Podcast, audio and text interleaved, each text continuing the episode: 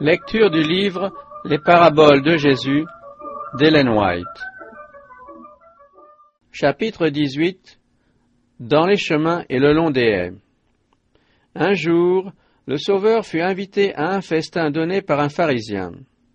Il acceptait d'aller chez les riches aussi bien que chez les pauvres, et, selon son habitude, il illustrait ses enseignements par les scènes qu'il avait sous les yeux. Chez les Juifs, les repas sacrés coïncidaient avec les dates fixées pour les réjouissances nationales et religieuses. C'était pour eux un symbole des bénédictions de la vie éternelle. Le grand festin où ils devaient s'asseoir avec Abraham, Isaac et Jacob, tandis que les païens les regarderaient du dehors avec envie, était un sujet sur lequel ils s'étendaient avec complaisance. À travers la parabole des conviés, Jésus leur transmit l'avertissement qu'il désirait leur donner les Juifs s'attribuaient le monopole des bénédictions de Dieu, présentes et futures. D'après eux, les autres nations n'avaient pas droit à la miséricorde divine. Mais le Christ leur enseigna par cette parabole qu'ils étaient précisément en train de repousser l'appel à entrer dans le royaume des cieux. Cette invitation qu'ils avaient dédaignée serait adressée à ceux qu'ils méprisaient et dont ils évitaient le contact comme s'ils étaient lépreux. Dans le choix de ses invités, le pharisien s'était surtout laissé guider par ses intérêts personnels. Jésus lui dit, Lorsque tu donnes à dîner ou à souper, n'invite pas tes amis, ni tes frères, ni tes parents, ni des voisins riches, de peur qu'ils ne t'invitent à leur tour et qu'on ne te rende l'appareil. Mais lorsque tu donnes un festin, invite des pauvres, des estropiés, des boiteux, des aveugles, et tu seras heureux de ceux qui ne peuvent pas te rendre l'appareil, car elle te sera rendue à la résurrection des justes. Le Christ répétait ainsi les instructions qu'il avait données à Israël par l'intermédiaire de Moïse. Voici les directives auxquelles on devait se conformer lors des solennités. Alors viendront l'étranger, l'orphelin et la veuve qui seront dans tes portes, et ils mangeront et se rassasiront. Ces assemblées devait servir de leçon, de choses à Israël qui, après avoir appris à goûter les joies de l'hospitalité, devait pendant toute l'année prendre soin des pauvres et des déshérités. Ces fêtes contenaient encore un enseignement plus riche. Les bénédictions spirituelles accordées aux Israélites n'étaient pas seulement pour eux. Le Seigneur leur avait donné le pain de vie pour qu'ils le communiquent au monde. Mais ils n'accomplirent pas leur mission. Les paroles du Christ constituaient un blâme pour leur égoïsme, aussi déplurent-elles souverainement aux pharisiens. Espérant détourner la conversation, l'un des convives s'écria en prenant un air de sainteté Heureux celui qui prendra son repas dans le royaume de Dieu. Cet homme s'était exprimé avec une parfaite assurance, comme s'il avait été certain d'avoir une place dans le royaume. Son attitude ressemblait curieusement à celle des chrétiens qui se réjouissent d'être sauvés par le Christ alors qu'ils ne font rien pour se conformer à ses enseignements. Quand le pharisien priait, il avait l'esprit de Balaam, que je meure de la mort des justes et que ma fin soit semblable à la leur. Il ne songeait pas à se préparer pour le ciel, il pensait uniquement aux joies qu'il comptait y trouver. Sa réflexion était destinée à détourner l'attention des autres convives du devoir qui leur incombait. Il voulait leur faire oublier les exigences présentes en les transportant à l'époque encore lointaine de la résurrection des justes. Jésus lisait dans le cœur de ce prétentieux, et, fixant sur lui les regards, il développa devant ces gens réunis la nature et la valeur de leurs privilèges actuels. Il leur montra que la félicité future était conditionnée par l'accomplissement de leurs devoirs immédiats. Un homme, dit-il, donna un grand souper, et il invita beaucoup de gens. Lorsque le jour des festivités arriva, l'hôte envoya son serviteur pour renouveler son invitation par ce second message Venez, car tout est déjà prêt. Mais il fut reçu avec une étrange indifférence. Tous, unanimement, se mirent à s'excuser. Le premier lui dit J'ai acheté un champ et je suis obligé d'aller le voir. Excuse-moi, je te prie. Un autre dit J'ai acheté cinq paires de bœufs et je vais les essayer. Excuse-moi, je te prie. Un autre dit, Je viens de me marier, et c'est pourquoi je ne puis aller. Aucune de ces excuses n'était fondée sur une réelle nécessité.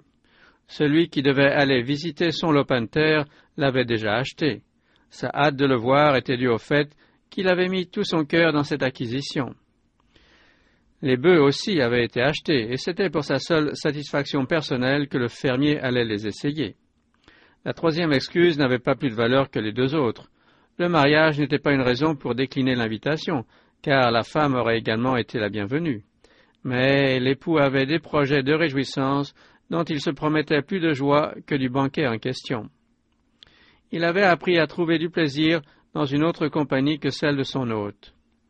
Il ne présenta pas d'excuses et ne se conforma même pas à la plus élémentaire politesse. Dire je ne puis n'était qu'une manière de voiler la vérité, je n'ai aucune envie d'y aller. Toutes ces excuses révèlent un esprit préoccupé. Ces différents invités s'étaient laissés absorber entièrement par d'autres intérêts. Ils refusaient l'invitation qu'ils avaient d'abord acceptée et offensaient leurs généreux amis par leur attitude désinvolte. En proposant la parabole du grand souper, Jésus a voulu évoquer les bénédictions offertes par l'Évangile. La substance de ce festin n'est rien de moins que le Christ lui-même. Il est le pain descendu du ciel, et c'est de lui que découlent les sources du salut. Les messagers de l'Éternel avaient annoncé à Israël la venue du Sauveur et désigné Jésus comme l'agneau de Dieu qui ôte le péché du monde. Dans le banquet préparé par lui, le Seigneur présentait le don le plus excellent que le ciel put offrir, un don d'une valeur inestimable. C'est l'amour de Dieu qui avait couvert les frais du festin. Si quelqu'un mange de ce pain, dit le Christ, il vivra éternellement. Mais pour accepter l'invitation au festin évangélique, il faut subordonner ses intérêts temporels à la réception du Christ et de sa justice.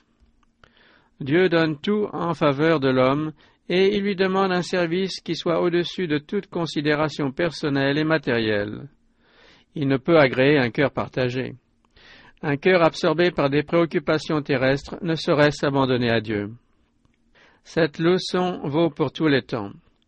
Nous devons suivre l'agneau de Dieu où qu'il aille, nous laisser diriger par lui, préférer sa compagnie à celle de nos amis. N'est-ce pas lui qui a dit Celui qui aime son père ou sa mère plus que moi n'est pas digne de moi, et celui qui aime son fils ou sa fille plus que moi n'est pas digne de moi. Autour de la table familiale, quand il rompait le pain quotidien, nombreux étaient les contemporains de Jésus qui disaient Heureux celui qui prendra son repas dans le royaume de Dieu. Mais le Christ montra combien il était difficile de trouver des invités pour la table qui avait été dressée au prix d'un sacrifice infini. Ceux qui écoutaient ces paroles éprouvaient le sentiment d'avoir négligé les appels de la miséricorde. Les biens de la terre et les plaisirs occupaient toutes leurs pensées c'est unanimement qu'il s'était excusé. Il en est encore ainsi de nos jours. Les excuses présentées pour décliner l'invitation au souper recouvrent l'ensemble de celles que l'on invoque pour repousser les appels de l'Évangile. Les uns prétendent qu'ils ne peuvent pas compromettre leur prospérité matérielle pour satisfaire aux exigences de la vérité. Ils, ils attachent plus d'importance à leurs intérêts personnels immédiats qu'aux réalités éternelles. Les bénédictions mêmes qu'ils ont reçues du ciel deviennent ainsi une barrière qui les sépare de leur Créateur et Rédempteur. Ils ne consentent en aucune manière à renoncer à leurs projets, et ils répondent aux messagers porteurs de l'invitation miséricordieuse Pour le moment, retire-toi, quand j'en trouverai l'occasion, je te rappellerai. D'autres objectent les difficultés qu'ils rencontreraient dans leur entourage s'ils obéissaient à Dieu. Ils ne peuvent pas, disent-ils, se permettre d'agir autrement que leurs parents et leurs amis. Ils ressemblent en tout point au personnage dont parle la parabole. Le maître est sensible au mépris qui se cache dans leurs futiles excuses. L'invité qui répond Je viens de me marier et c'est pourquoi je ne puis aller représente une forte proportion d'êtres humains. Ils sont nombreux en effet ceux qui permettent à une femme ou à un mari de les empêcher de répondre aux appels de Dieu. Le mari dira je ne peux suivre ma conviction tant que ma femme s'y opposera. Son influence me créerait de trop grandes difficultés. La femme entend cet appel miséricordieux. Viens, car tout est prêt. Et elle répond Je te prie de m'excuser, mon mari décline l'invitation de la grâce. Il dit que ses affaires ne lui permettent pas de l'accepter. Je dois le suivre, je ne puis pas venir. Les enfants sont impressionnés et ils désirent se rendre au festin, Mais comme ils aiment leurs parents et que ceux-ci repoussent les appels de l'Évangile, ils pensent qu'on ne peut s'attendre qu'ils y aillent seuls. Eux aussi disent Excuse-moi. Tout cela rejette l'appel du Sauveur parce qu'ils redoutent la division dans le cercle de la famille. En refusant d'obéir à Dieu, ils croient assurer leur tranquillité et leur prospérité. Mais c'est une illusion. Celui qui sème l'égoïsme moissonnera l'égoïsme. En repoussant l'amour du Christ, ils écartent le seul élément qui puisse purifier et stabiliser l'amour humain. Non seulement ils sacrifient le ciel, mais ils ne jouiront jamais véritablement de ce qu'ils ont préféré au ciel. Dans la parabole, quand le maître de la maison apprend l'accueil qu'a reçu son invitation, irrité, il dit à son serviteur Va promptement dans les places et dans les rues de la ville, et amène ici les pauvres, les estropiés, les aveugles et les boiteux. Il se détourne de ceux qui ont méprisé sa bonté, et invite les déshérités, ceux qui n'ont ni maison ni terre, les pauvres, les affamés, ceux qui apprécieront ses largesses. Les publicains et les prostituées vous devanceront dans le royaume de Dieu, dit le Christ. Quelle que soit la misère morale d'un homme et le mépris dont il est l'objet de la part de ses semblables, il ne peut être tombé trop bas pour que l'amour et la sollicitude de Dieu s'exercent en sa faveur. Jésus aime voir venir à lui ceux qui sont minés par les soucis et les préoccupations de l'existence, qui sont fatigués et opprimés. Il n'a qu'un désir, leur procurer la lumière, la joie et la paix qui se trouvent en lui seul. Les plus grands pécheurs sont l'objet de sa profonde compassion et de son amour. Cherchant à les attirer à lui, il envoie son Esprit Saint qui les entoure de sa tendresse. Le serviteur chargé d'amener des pauvres et des aveugles donne son rapport. Maître, ce que tu as ordonné a été fait, et il y a encore de la place. Et le maître dit au serviteur, Va dans les chemins et le long des haies, et ceux que tu trouveras contrains-les d'entrer, afin que ma maison soit remplie.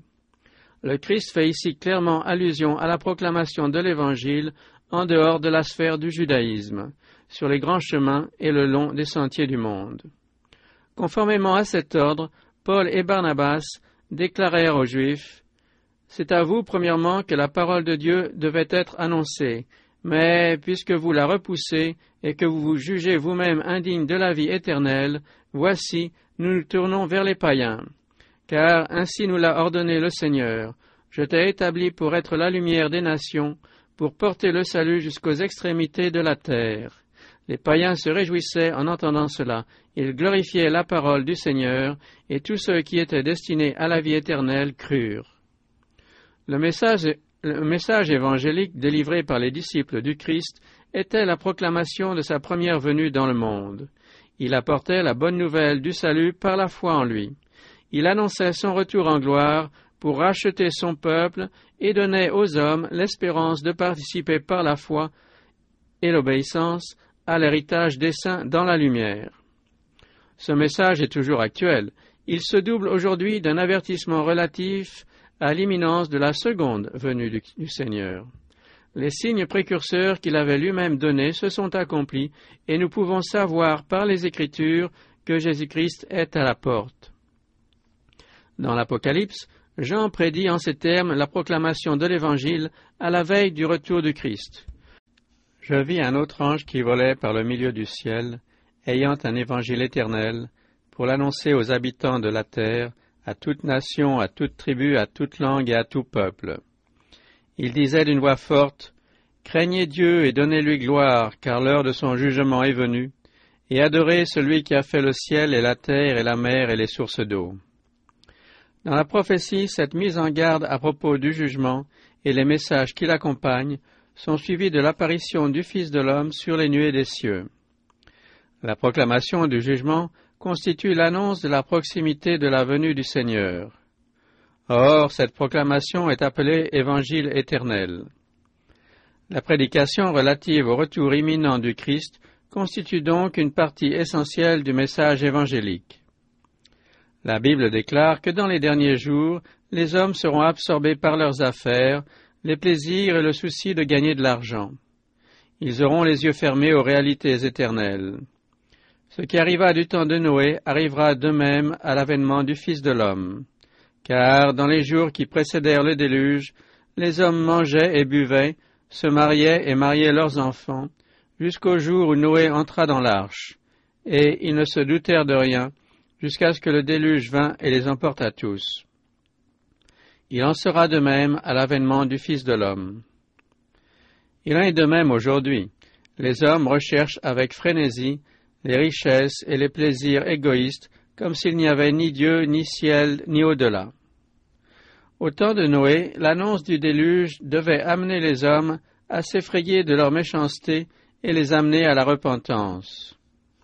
Ainsi, le message du retour prochain du Christ doit détourner les hommes de leur attachement aux choses terrestres. Il a pour but de les éveiller à la perception des réalités éternelles et de les inciter à prendre garde à l'invitation du Seigneur. L'invitation évangélique est à transmettre au monde entier, à toute nation, à toute tribu, à toute langue et à tout peuple. Il faut que le dernier message d'avertissement et de miséricorde éclaire toute la terre de sa gloire, qu'il pénètre toutes les couches de la société, riches et pauvres, grands et petits. Va dans les chemins et le long des haies, dit le Christ, et ceux que tu trouveras, contrains-les d'entrer, afin que ma maison soit remplie. Le monde périt faute de connaître l'Évangile. Une famine de la parole de Dieu sévit. Ils sont rares en effet ceux qui prêchent le message divin sans y mêler les traditions humaines. Tout en possédant la Bible, les hommes ne reçoivent pas les bienfaits que le Seigneur y a placés à leur intention. Dieu a chargé ses serviteurs de porter son invitation au monde. Il faut que les paroles de vie soient transmises à ceux qui périssent dans leurs péchés. En donnant l'ordre d'aller dans les chemins et le long des haies, le Christ précise la mission de tous ceux qu'il appelle à son service. La terre entière est le champ où ils doivent exercer leur activité. Toute la famille humaine est représentée au sein de leur communauté. Le Seigneur désire que sa parole de grâce soit offerte à chaque âme. Le travail personnel entre pour une grande part dans cette œuvre.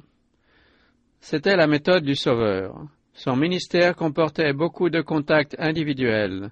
Il aimait particulièrement les entretiens en tête à tête. Ainsi, par l'intermédiaire d'une seule âme, le message pouvait fréquemment toucher des milliers de gens. Nous ne devons pas attendre que l'on vienne à nous. Il faut aller chercher les hommes là où ils se trouvent. Quand la parole a été prêchée du haut de la chair, le travail ne fait que commencer.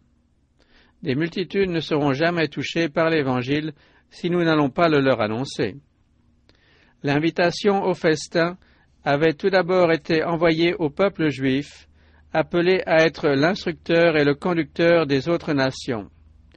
Il était le dépositaire des rouleaux sacrés qui annonçaient la venue du Messie. Il avait aussi la charge des services symboliques préfigurant sa mission. Si les prêtres et le peuple avaient répondu à l'invitation du Christ, ils se seraient unis à ses messagers pour la transmettre au reste du monde. La vérité leur avait été envoyée pour qu'ils la communiquent à d'autres. Comme ils repoussèrent l'appel, celui-ci fut adressé aux pauvres, aux infirmes, aux boiteux et aux aveugles. Les publicains et les gens de mauvaise vie l'acceptèrent. Lorsque cet appel est transmis aux païens, le même plan est suivi. Le message est tout d'abord proclamé dans les places et dans les rues, c'est-à-dire à ceux qui jouent un rôle prédominant dans le monde pour enseigner et conduire le peuple. Les serviteurs du Seigneur feraient bien de s'en souvenir. L'invitation doit être présentée aux bergers du troupeau, aux hommes qui ont reçu de Dieu la mission d'enseigner, comme une parole qu'ils doivent prendre en considération. Ceux qui appartiennent aux classes supérieures de la société doivent être cherchés et conviés avec affection et sollicitude. Des hommes engagés dans les affaires et occupant des postes de confiance, des hommes de science et de génie, des prédicateurs de l'Évangile dont l'esprit n'a pas encore été attiré sur les vérités particulières pour notre époque, voilà les premiers qui devraient entendre l'invitation. Il faut leur en faire part. Nous devons accomplir une œuvre auprès des riches. Puisqu'ils sont les dépositaires des biens que le ciel leur a confiés, il convient d'éveiller en eux le sens de leurs responsabilités. Il faut leur rappeler qu'ils auront un jour à rendre compte de leur fortune à celui qui juge les vivants et les morts. Les riches ont besoin que vous travailliez pour leur âme, dans l'amour et la crainte du Seigneur. Ils se fient trop souvent à leurs biens, sans discerner le danger qu'ils courent. Leurs regards doivent être attirés vers les richesses impérissables. Il faut qu'ils apprennent à reconnaître l'autorité de la bonté véritable qui dit Venez à moi, vous tous qui êtes fatigués et chargés, et je vous donnerai du repos.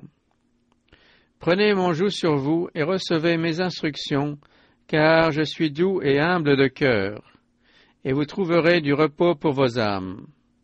Car mon joug est doux et mon fardeau léger. On s'adresse rarement de façon personnelle à ceux qui occupent de hautes positions du fait de leur culture, de leur fortune ou de leur profession. Beaucoup de prédicateurs de l'Évangile hésitent à s'approcher d'eux et à leur parler de leurs intérêts personnels. Mais il ne devrait pas en être ainsi. Si un homme tombe à l'eau, nous ne laisserons pas se noyer, qu'il soit notaire, marchand ou juge. Si des gens se ruent vers un précipice, nous n'hésiterons pas à les retenir, quel que soit leur rang social. Nous ne devons pas non plus hésiter à avertir les hommes des périls qui guettent leur âme. Nul ne doit être négligé sous prétexte qu'il semble absorbé par les biens d'ici-bas. Nombreux sont les grands de ce monde, dont le cœur est meurtri et qui sont là de cette vie de vanité. Ils soupirent après une paix qu'ils ne possèdent pas. Dans les classes les plus élevées de la société, des âmes ont faim et soif de salut. Beaucoup accepteraient le secours d'un messager du Seigneur s'il se présentait à eux personnellement, d'une manière courtoise avec un cœur rempli de l'amour de Jésus-Christ. Le succès du message évangélique ne dépend pas de discours savamment conçus, d'éloquents témoignages ou d'une argumentation serrée, mais de la simplicité avec laquelle il est délivré et de son adaptation à ceux qui ont faim du pain de vie. Que dois-je faire pour être sauvé? Voilà comment s'exprime le besoin profond de l'être humain. Des milliers de personnes peuvent être touchées de la façon la plus humble. Les hommes et les femmes les plus cultivés, ceux que l'on considère comme les plus doués, sont souvent vivifiés par les simples paroles d'une âme qui aime Dieu et qui peut parler de cet amour aussi naturellement que l'homme du monde s'entretient de ses intérêts les plus chers. Souvent, les discours les mieux préparés ne produisent que peu d'effet, mais le témoignage loyal et sincère d'un fils ou d'une fille de Dieu, délivrée avec une simplicité naturelle, a la puissance d'ouvrir des portes longtemps fermées au Christ et à son amour. Que celui qui accomplit l'œuvre du Seigneur se rappelle qu'il ne doit pas compter sur sa propre force, qu'il ait recours à Dieu avec foi en sa puissance salvatrice, qu'il combatte avec lui dans la prière et fasse usage de tous les moyens que le Seigneur met à sa disposition. Le Saint-Esprit donnera de l'efficacité à ses travaux, et les anges du ciel seront à ses côtés pour toucher les cœurs. Si les principaux de Jérusalem et les conducteurs religieux avaient répondu à l'appel de Jésus, quel centre missionnaire cette ville serait devenue. Israël, se détournant de son apostasie, se serait converti et une puissante armée se serait constituée pour la cause de Dieu. Avec quelle rapidité l'Évangile n'aurait-il pas atteint les extrémités de la terre? Si donc de nos jours des hommes influents et capables étaient gagnés à la cause du Christ, ils accompliraient une œuvre admirable en faveur des pécheurs et de ceux qui sont rejetés par la société, et répandraient partout la bonne nouvelle du salut. L'invitation serait transmise avec promptitude, et les conviés ne tarderaient pas à se grouper autour de la table du Seigneur. Mais il ne faut pas penser seulement aux hommes influents et négliger les autres. Jésus recommande aussi à ses messagers d'aller dans les chemins et le long des haies vers les pauvres et les humbles de la terre. Dans les cours et les ruelles de nos grandes cités, dans les chemins écartés des campagnes, il y a des familles et des individus, peut-être des solitaires en pays étrangers, qui ne font partie d'aucune Église et qui, dans leur isolement, en viennent à penser que Dieu les a oubliés. Ils ne savent que faire pour être sauvés. Beaucoup sont plongés dans le péché, beaucoup se trouvent dans la misère, la souffrance, le besoin, l'incrédulité, le découragement, la maladie physique et morale. Ils aspirent à trouver le baume qui pensera à leurs blessures. Satan les pousse à le rechercher dans la luxure et les plaisirs qui consommeront leur déchéance et leur mort. Il leur tend les pommes de Sodome qui se changent en amertume dès qu'ils les portent à leur bouche. Ils dépensent leur argent pour ce qui ne nourrit pas, et ils travaillent pour ce qui ne rassasie pas. Nous devons voir dans ces êtres souffrants ceux que Jésus est venu sauver. C'est à eux qu'il dit, Vous tous qui avez soif, venez aux eaux, même celui qui n'a pas d'argent. Venez, achetez et mangez, venez acheter du vin et du lait, sans argent, sans rien payer. Écoutez-moi donc, et vous mangerez ce qui est bon, et votre âme se délectera de mets succulents. Prêtez l'oreille et venez à moi, écoutez, et votre âme vivra. Dieu nous a tout spécialement recommandé d'avoir des égards pour les étrangers, les proscrits et ceux qui sont faibles de caractère. Bien des gens qui semblent indifférents à toute question religieuse aspirent dans leur cœur au repos et à la paix. Plongés dans les bas-fonds du péché, ils peuvent néanmoins être sauvés. Les serviteurs du Christ doivent imiter son exemple. En se rendant de lieu en lieu, Jésus consolait les affligés et guérissait les malades. Puis, il leur présentait les grandes vérités relatives à son royaume. C'est aussi la mission qu'il a confiée à ses disciples. En soulageant les corps, vous trouverez le moyen de subvenir aux besoins des âmes. Vous pourrez attirer l'attention du monde sur le Sauveur crucifié et parler de l'amour du grand médecin qui seul a le pouvoir de guérir. Dites aux malheureux en proie au découragement qu'il y a de l'espoir pour eux. Malgré leurs égarements et les lacunes de leur caractère, Dieu a encore une joie en réserve pour eux, celle du salut qu'il offre. Il prend plaisir à se servir de matériaux apparemment impropres à tout usage, qui ont été les instruments de Satan, pour en faire les bénéficiaires de sa grâce. Il se réjouit en les délivrant de la colère qui fondra sur tous ceux qui lui ont désobéi. Il faut leur dire qu'il y a guérison et purification pour tous. Il y a une place pour eux à la table du Seigneur. Celui-là attend de pouvoir leur souhaiter la bienvenue. Ceux qui vont par les chemins et le long des haies rencontreront des personnes d'un caractère bien différent qui ont besoin de leur ministère.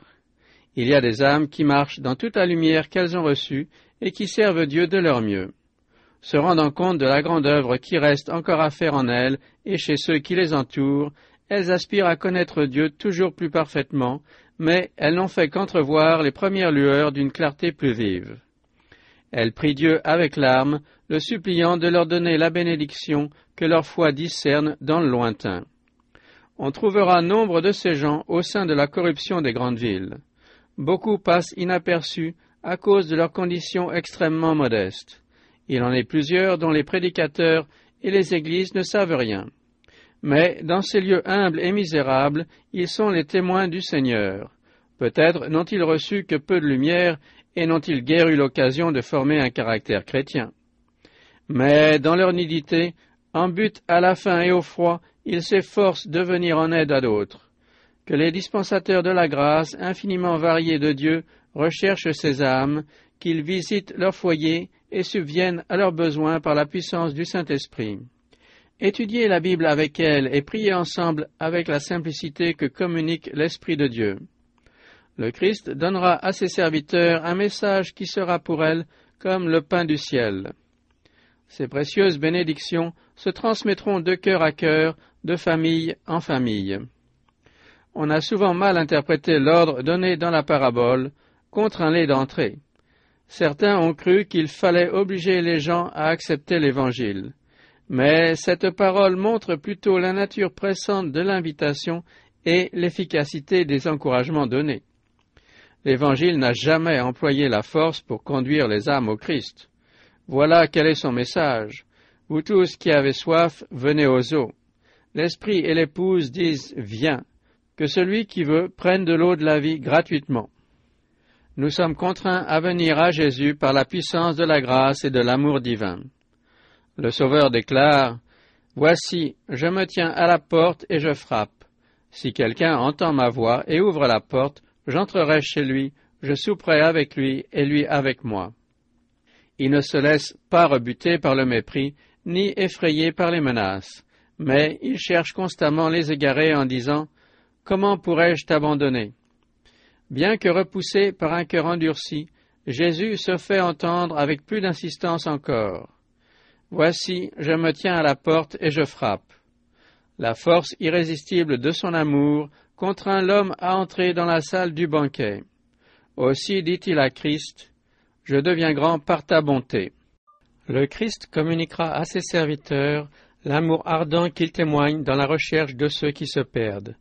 Il ne suffit pas de dire simplement Venez, car il y a des âmes qui entendent l'appel sans en pénétrer le sens.